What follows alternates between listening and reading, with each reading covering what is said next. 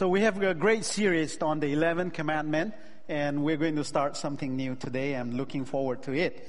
Um, and the series that we're starting is 1850. 1850.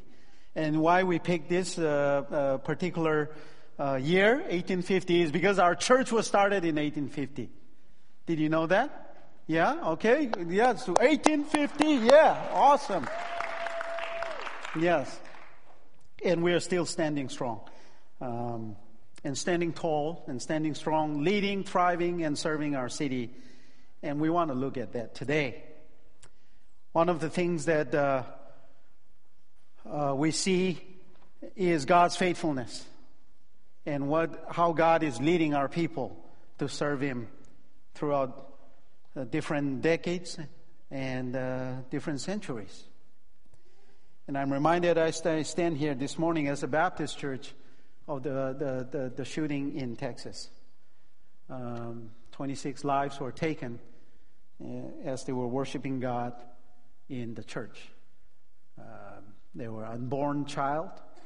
Uh, there were kids, uh, 18 months, uh, and it's just a heartbreaking story. So I would like us to pray for the church in Texas, especially, and also all the churches around that are experiencing persecution. Uh, the church being burned, the pastors are taken away in the night and they never get to see. Uh, children dragged out on the street, women dragged out on the street, raped and killed because they simply love the Lord Jesus Christ. Uh, this is not a make-up story. This is happening. Some of, sometimes we are insulated and protected from all these things that happen around the world. Uh, but when things like this happen, then you feel it close to you, even closer to those who are there in that land. And we need to wake up and pray. We need to wake up and pray. Pray for one another and love one another. And today, why I want to share 1850 is because I want to tell about God to you, to remind you again what a great God that we serve. And for some of you that are visiting this church and thinking and looking for a church, whether this is the church I can be, I want to share something to you so you can decide whether you want to be a part of this church or not. And this is the scripture from Matthew 16, verses 18 to 19. And I'll read this for you. And I also say to you that you are Peter, and on this rock I will build my church. And the gates of Hades shall not prevail against it. I will give you the keys of the kingdom of heaven, and whatever you bind on earth will be bound in heaven, and whatever you loose on earth will be loosed in heaven. Matthew 16, 18 to 19. We're going to look on these two verses this morning. And uh, after reading this scripture, uh, there are a few things that I want to point out here. Uh, things only Jesus can do, right? Things only Jesus can do. Only Jesus can build his church. There is no other foundation that can be laid or that is laid other than what Christ has laid. So only Jesus can build his church, and this is the church of the Lord Jesus Christ. There is no other head in this church except the Lord Jesus Christ. Only Jesus can protect his church. Said, the gate of Hades shall not prevail against it. You and I cannot protect this church. If Christ was not here, this church will fail. For sure. Only Jesus can give the key of the kingdom of heaven to us, to you and I. There is no other one that has the key to the kingdom of heaven except Jesus Christ, and he can choose to give to whom? To you and I. Only Jesus can give the power to bind and to loose. Now, the concept of binding and loosing uh, is uh, it's, uh, it, it, it's talking about permitting. Is from the Old Testament coming to who can permit what to do, who can stop from not. Uh, this is not permissible. Only Jesus can do that, and we'll look at this. We'll look at uh, this uh, this after this morning. And as we look at 1850 and the church and the Baptist church and Santa Clara First Baptist Church, I want to relate with my story a little bit. So my love for America, right? My love story with America uh, is God's story. Although uh, it it happened here. This is the village that I was born. And uh, my introduction to America was uh, because of reading about America. I remember somebody introduced me to a, a Western novel, and the novel was uh, uh one of my favorite author was Louis L'Amour, right? And I was reading the Sackett brothers, the Sackett, I mean, from Tennessee. And it was just captivating. So as I was reading about America in this village, uh, I felt like, you know, oh, I want to go to America, kind of thing. You know, I, I want to see this land. And I have been reading. And then, of course, I did, I was a historian, uh, and history interests me, and the nation interests me. But apart from that, it's God's story because the gospel came to our people, uh, and it was brought by the American Baptists. So the gospel was brought by the American, and it reached this village and one of the missionary came to our village and they wanted to kill him. Uh, we were our forefathers were headhunters. Okay, our, so um, they wanted to take his head and they were chasing him. And there were five people from our village that kind of protected him and take him up to a mountain top, which he fasted and prayed on that mountain. And the five people were the first converts. One of them was one of my uh, uh, paternal grandfather. And so this land became Christian. So my connection to America is actually the gospel. It was because of the gospel that I love this nation. I love the Americans because of what they did, uh, because of bringing the gospel to us. And so here I am now as American Baptist, right? ABC USA. And for me, American Baptist is very radical. The, the history of American Baptists is very radical. We didn't just organize one day and say, we're going to have a church and a denomination. It didn't happen that way. You know, when William Carey, the father of the uh, modern mission, was in uh, uh, India, East, in, East India, and doing the mission work, there was a couple that was coming from Boston, sailing to go uh, to Asia, to South Asia, uh, to, to India. Uh, there were Judson, Judson and his wife, Adoniram Judson on en route India, uh, upon reading the New Testament, they were convicted that baptism should be by immersion. And so when they make that commitment, the, the parents sending a church kind of disowned them because of that. Now, so here are two young couples going on a mission field without a support from a church because of theological uh, differences. So who picked up? It was the, the, the it was the American, uh, it was the Baptist women. The women of the Baptists at that time came together and said, we're going to support these two young couple. This was long before we have a denomination. So, the Baptist, our American Baptist was founded because of the necessity of a mission. We didn't start it first and say we're going to send a missionary. No, there were missionaries there with no support. The women came together and said we're going to support them. That was the beginning of the American Baptist USA. We were founded on a mission. See, this is a radical thing. You and I were founded on a mission. On what kind of a mission? On a mission to seek those who are lost. So we cannot forget that 1850 when the church was started here by Reverend Wheeler, it was a Sunday school class. No? It was a Sunday school class. The need to know the Word of God, to preach the gospel.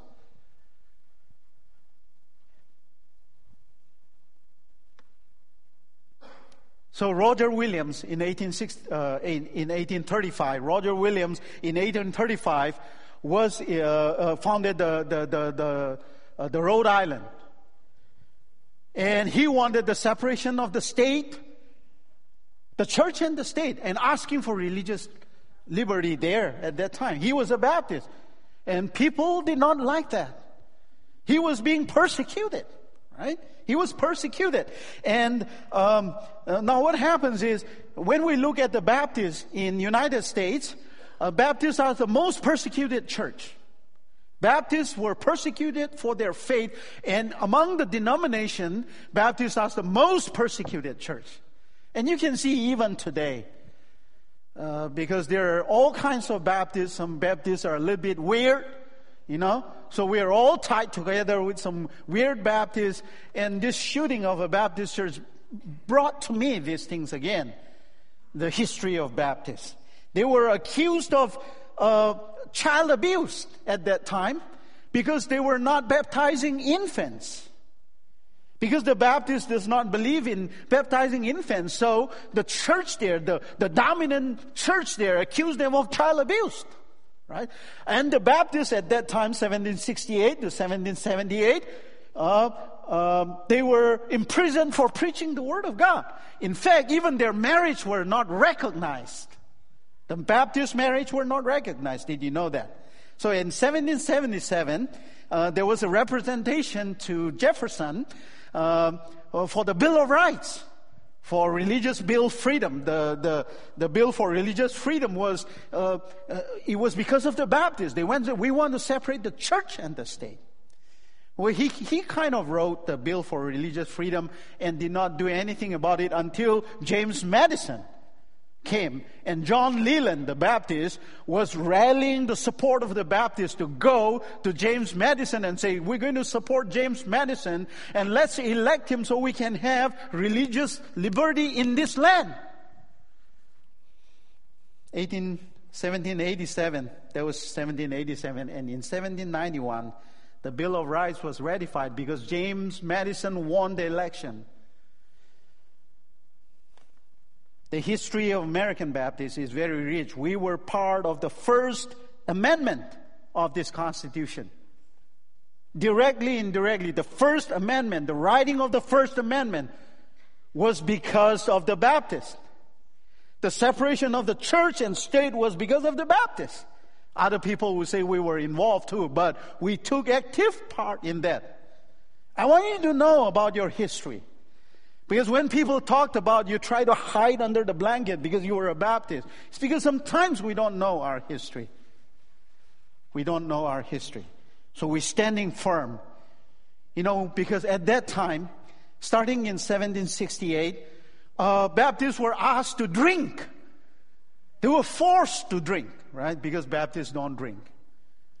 No, that's not true.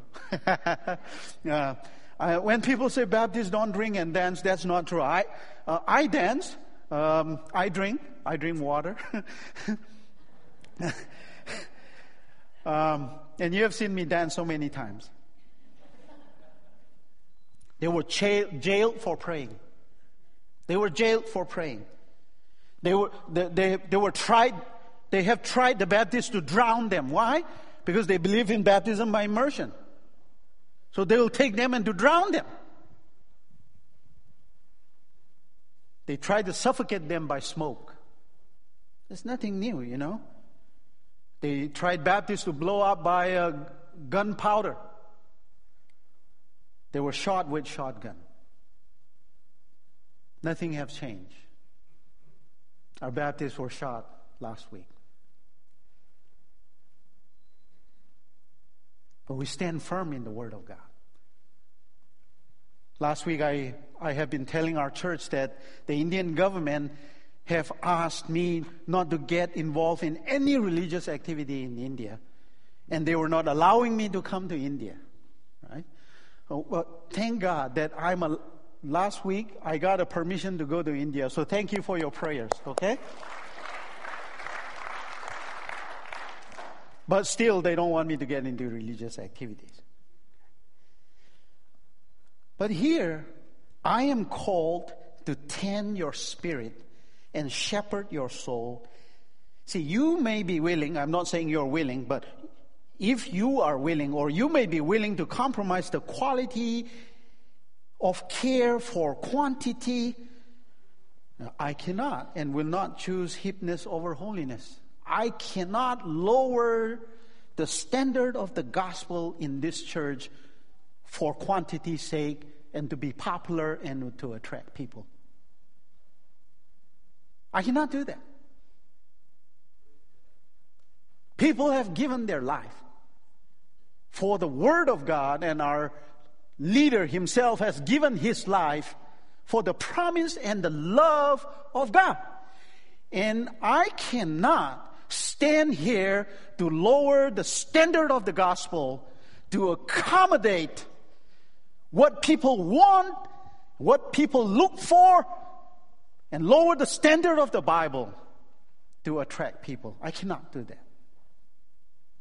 Because I know that if I keep the standard of the gospel, if I keep the standard of the word of God, in the long run, it is beneficial for you and I and for all of us. So for a short term, momentary glory, and for a name, I am unwilling to compromise the gospel. And if you're looking for that kind of a church, a church where you strive to be holy as God our Father is, not that we are holy and we have attained and perfected, then this is your church. Then this is your church. Our church started during the gold rush. And it was difficult time to start this church because of the gold rush. Because gold rush began from 1848 up to 1857, 58 or whatever. I, or 1865, I guess. And people were coming in. Gold was found in California. It was during this time that our church was founded. Right? And then you look at how we're trying to reinvent and restructure our church during, I call it the Silicon Rush. It's not a gold rush. This is a Silicon Rush from 1995 onward till date. You know, people are coming in, tens of thousands, 10,000, 15,000 people come in every year. About the same people leave every year. You know, many people have come to our church and they have gone within a year. We're going to experience some people go away by summer again. You know, how are we going to build a church? This was nothing new. Our forefathers who founded this church have experienced this before, and we are experiencing it today. See, the good news is Christ said, I will build my church. He's saying, I will build my church. No other foundation can be laid other than which was laid. So the question that I want to bring this up because uh, there is a sometimes uh, you have been talking about on this rock. Is that Peter? Is that Peter? And uh, some would say, yeah, on this rock is Peter. So Peter has the key to the kingdom of heaven. He is the guy that he is the gatekeeper to the kingdom of heaven. I want to talk about this. When you go to Acts, the same word, on this rock I will build my church. The old word, the church is an assembly. That's the word that is used. Uh, assembly is the word for the church. Ecclesia, right? It's assembly. General assembly is ecclesia. Acts 1939. When you go to 1 Peter 1 1, this is known also as the spiritual house, that we are the spiritual house. Each of us are the stone to build the spiritual house. Okay? So put those two in mind. An assembly, I will build an assembly. You are the spiritual house. So all of us become a brick, a layer of brick or a stone to build this spiritual house. On this rock. If you say, oh, this on this rock it's just to Peter only, not to the disciples, uh, uh, hold on a little bit, right? Because in Matthew 18, verse 1, when you read it, there's a question about who is the greatest in the kingdom of God. You remember that the disciples have dispute over who will be the greatest in the kingdom of God, and they continue to talk about this in Matthew 20, 21. But when you see this, the same language, when you go in Matthew 18 and start reading, Jesus used the same language about whatever is bound in heaven will be bound on earth. Uh, if two or three of you agree on this earth, it can be done. The same concept. The teaching that was given to Peter was repeated in Matthew 18 18. To whom? To all the disciples, not just to Peter. See, Peter was the first person. He happens to be the first person to hear about it. But he continued this teaching in Matthew 18 18. Now, in John 20, when you go, he talks about forgiveness. See? The forgiveness of the sin that when the disciples forgive somebody, God will forgive. It's the same concept. It's not just Peter. He's talking in general to the disciples. On this rock I will build my church. There's no other foundation. It's not just to Peter. He's talking about whatever you loose on earth will be loosed in heaven. Whatever you bound on earth will be bound in heaven. Is not only to Peter. It's to the disciple. It's to you and I. That the kingdom, the key to the kingdom, which is the gospel of the Lord Jesus Christ, is given to you and I. So we can open the door of the heaven for somebody who hears the gospel. It's not just Peter. Are we here together? Right? Okay. Any questions? Any questions on that one? Because you have been talking about, oh, this is just Peter. Peter is the, you know, he, he was the primary conduct, uh, contact. But this is on the disciples. We're good on that, right? Okay. If you want to continue this conversation, I'm open. But I don't want you to leave from here having doubts and questions about these things. I want to answer you. So if you have a question, raise your hand and then we will continue. Okay? So then, see, Santa Clara First Baptist Church is a Christ centered church. This is not a consumer centered church. Right? We want a lot of people to come in here, but we are not going to tailor everything that we do to please people to come here and put Jesus at the back burner. No, we're not going to do that. Jesus is going to be at the forefront. How about that? Yes or no? Yeah? Okay. I can see you shaking your head like 50%. Now I can see 100%. You're agreeing. And then you started clapping. Yeah, very good. Yes. So, consumer centered church. This is not a marketplace. This is not a marketplace. This is a holy place. Uh, it says, I'm the bread of life. I am the, we have, we do not offer bargains here. We have no discount for the gospel. There is no bargaining for salvation. Right? This is a holy place, the place where Christ has given his life to all of us. And the gates of hell shall not prevail against it. Jesus, say Matthew, when we're reading in 16. No one can stand against God. If God be for us, who can be against us? Romans 8, verse 3. And because of these things, uh, we are not depending on the Black Friday for spiritual, to drive us out from spiritual recession, right? We preach the Good Friday to experience the resurrection. See, so if I were to give spiritual discount and bargain, we will be celebrating Black Friday here to bring in people and lower the standard of the gospel and the Bible, right? No, we're going to not going to do. We, we are going to stick with Good Friday. We're not going to lower the standard. We are going to lift up Good Friday so you and I can experience what? Resurrection. See? This is not about uh, resurging and numerical growth. When we, ex- when we do, when we push for spiritual Black Friday, we're concerned about the numerical growth. But if we preach the Good Friday, we're concerned about the spiritual growth. I am the light of the world. I am the resurrection of the life. And if we don't preach the Word of God, people are not going to experience light they will not experience the power of the resurrection of the Lord Jesus Christ. I will give you the keys of the kingdom of heaven.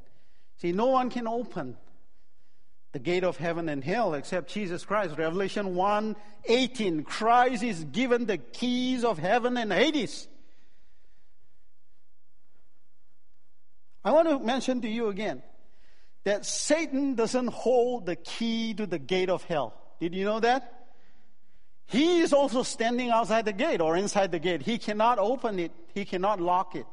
Do you know who has the key? Christ has the key. He can open and lock it. Satan doesn't have the key. In fact, Christ gave us the key to the kingdom of heaven.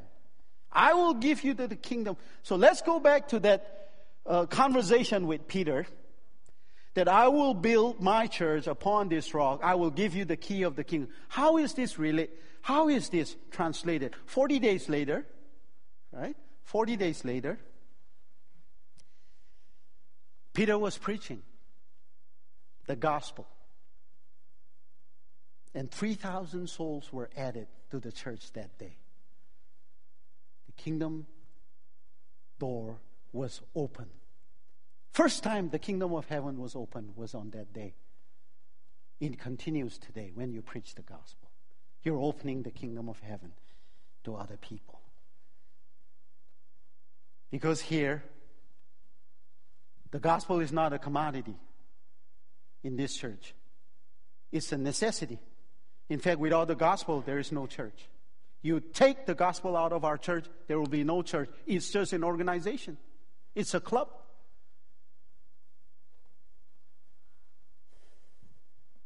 So, since 1850, we have not lowered the quality or standard of the gospel. Jesus is still the way, the truth, and the life, and no man comes to the Father except through the Lord Jesus Christ. That is what we believe, and that's what we preach in this church. So salvation is not on people's term. And salvation is on God's term. So when I know that in the long run, when I know in the long run that preaching the Word of God and by not yielding to the popular demand of the popular culture, that your soul will pros- prosper. Your soul is going to prosper if I keep sticking to the Word of God and standing true to the Word of God and preaching the Word of God. It will satisfy your soul and, and prosper your soul. I know that in the long run, that will happen. Why should I compromise for momentary pleasure and applause of humankind? Why do we do that? Why, why, why, why, are we going to do that? Right? See, the work of righteousness is peace. Isaiah 32. The work of righteousness is peace, and pre- peace bring quietness and assurance. Of what? Assurance of life. Right? The Word of God is the one that is daily strengthening, renewing what is inside us. The outside, we may be facing a lot of things, challenges, but the renewal of the inside is through the Word of God and through the work of the Holy Spirit. So, if the Word of God is marginalized and not primary in the church because we don't want to be just talking about the Word of God, it's not comfortable for people that comes in here. Well, we want to make them comfortable. We want to give them uh, what they want to feel and what they want to hear. Uh, you're not going to prosper your soul. I know that. Uh, the inward person is not going to be strengthened. In fact, you're not going to experience peace and quietness and assurance of life when you go home on your own after you have finished the party, after you have uh, finished fellowshipping with people, after you have been entertained, and you come home at the end of the day and you sit down on your table to do your work by yourself, and suddenly you feel forsaken, abandoned, lonely, and you have no sense or meaning and purpose of your life. Then why would I feed that? Why would I promote that? See, the mark of a of a person that loves the Lord, that follows the Lord is when all the music died down, when all the entertainment is over, when all the laughter is over, and when all the thrill that you have on a Sunday morning because you have come here for a happy hour, and you come home by yourself and you feel miserable, lonely, and lost. We do not want to produce that kind of disciple. But we want people, when they are alone, facing life crisis, doing homework, paying bills, gathering all what has happened during the week. And when they're alone and when they sit there, they feel and experience they are enough.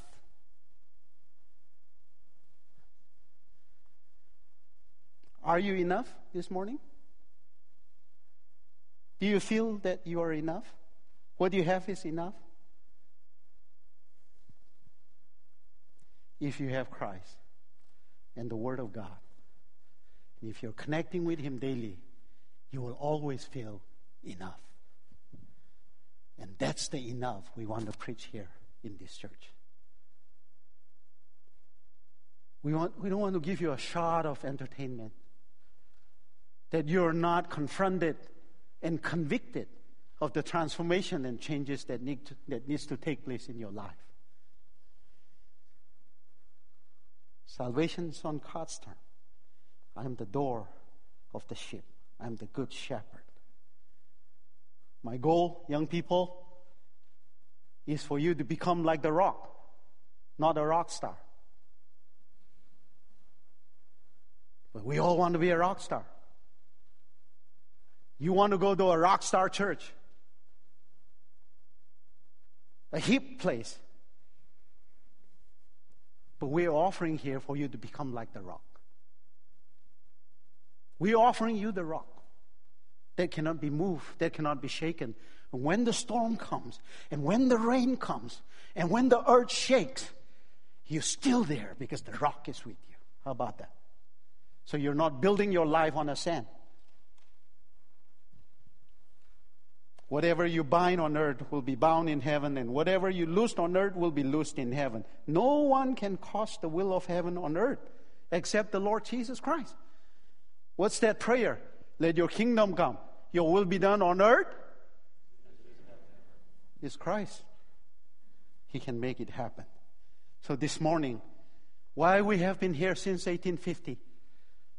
For more for 167 years and still standing, thriving, and serving. Why? It's because we have not tried to entertain you. But we have tried our best to edify you, to build you up. See? I do not want you to be entertained. I pray you will be enlightened. Enlightened by the truth. That when you go out here, it's enough for you during the week, the month, and the year to come. Because entertainment will last just momentarily and you'll forget. Oh, that church worship was great Sunday morning. In the evening, you say, What, what did you guys do? Oh, I don't know. I just felt good when I was there. I would rather you go home with the word to say that Whatever I bind on earth will be bound in heaven because I have such connection and power with God that we agree on things that will happen on earth. Oh, that's dynamic. That's awesome stuff. That's awesome stuff. I'm the way, the truth, and the life. I am the true vine.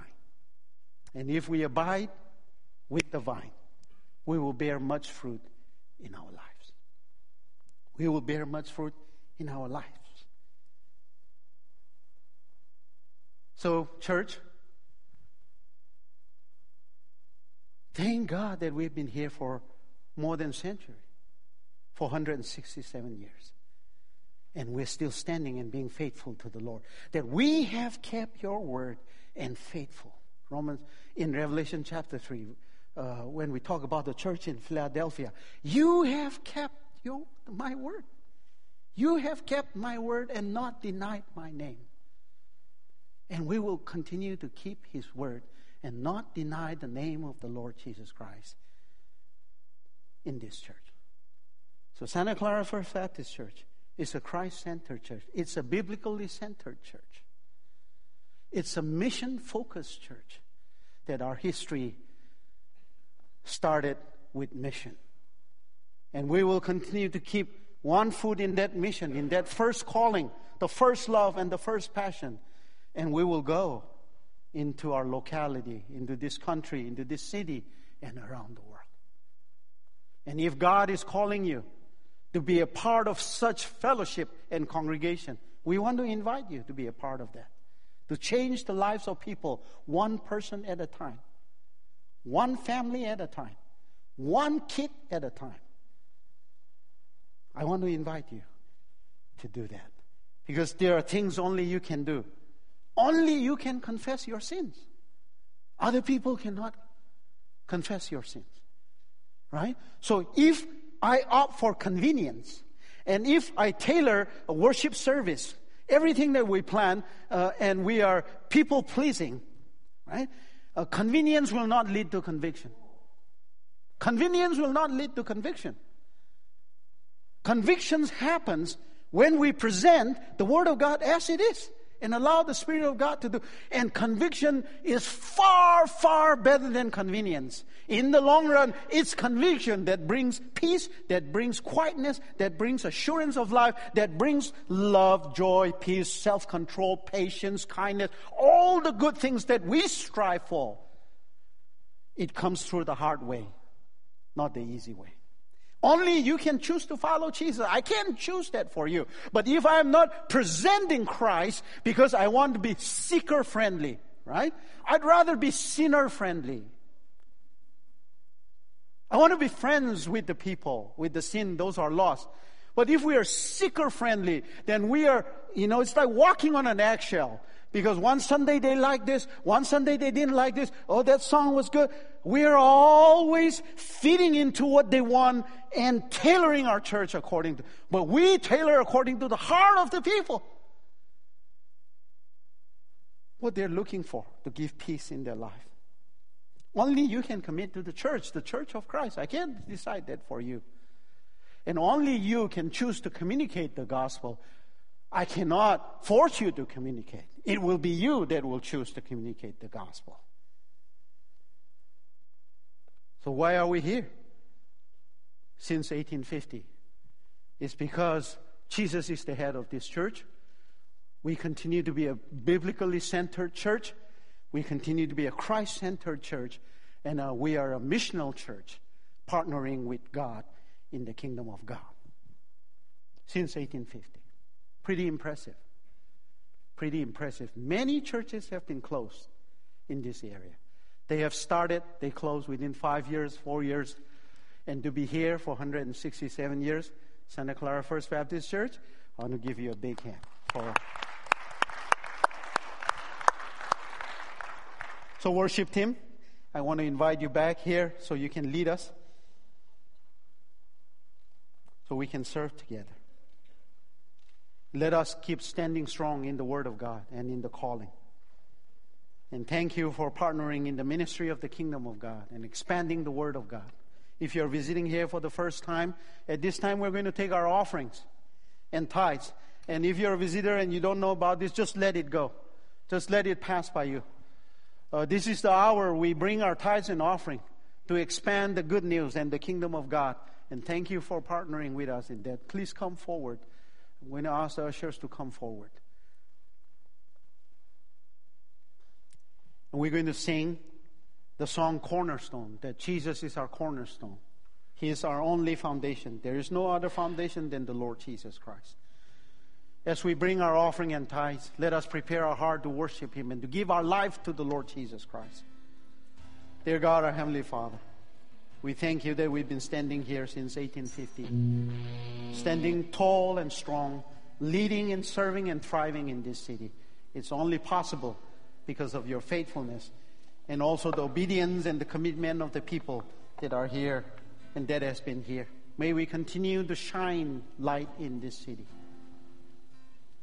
May we continue to hold on, unashamed of our Lord Jesus Christ. May we never compromise on the eternal truth that Jesus is the way, the truth, and the life. If we are compelled to choose, help us to choose holiness over popularity, conviction over convenience, pleasing God rather than pleasing people. We want to worship you, Lord. Accept our gifts and offering, accept our praise. We pray this in Jesus' name. Amen.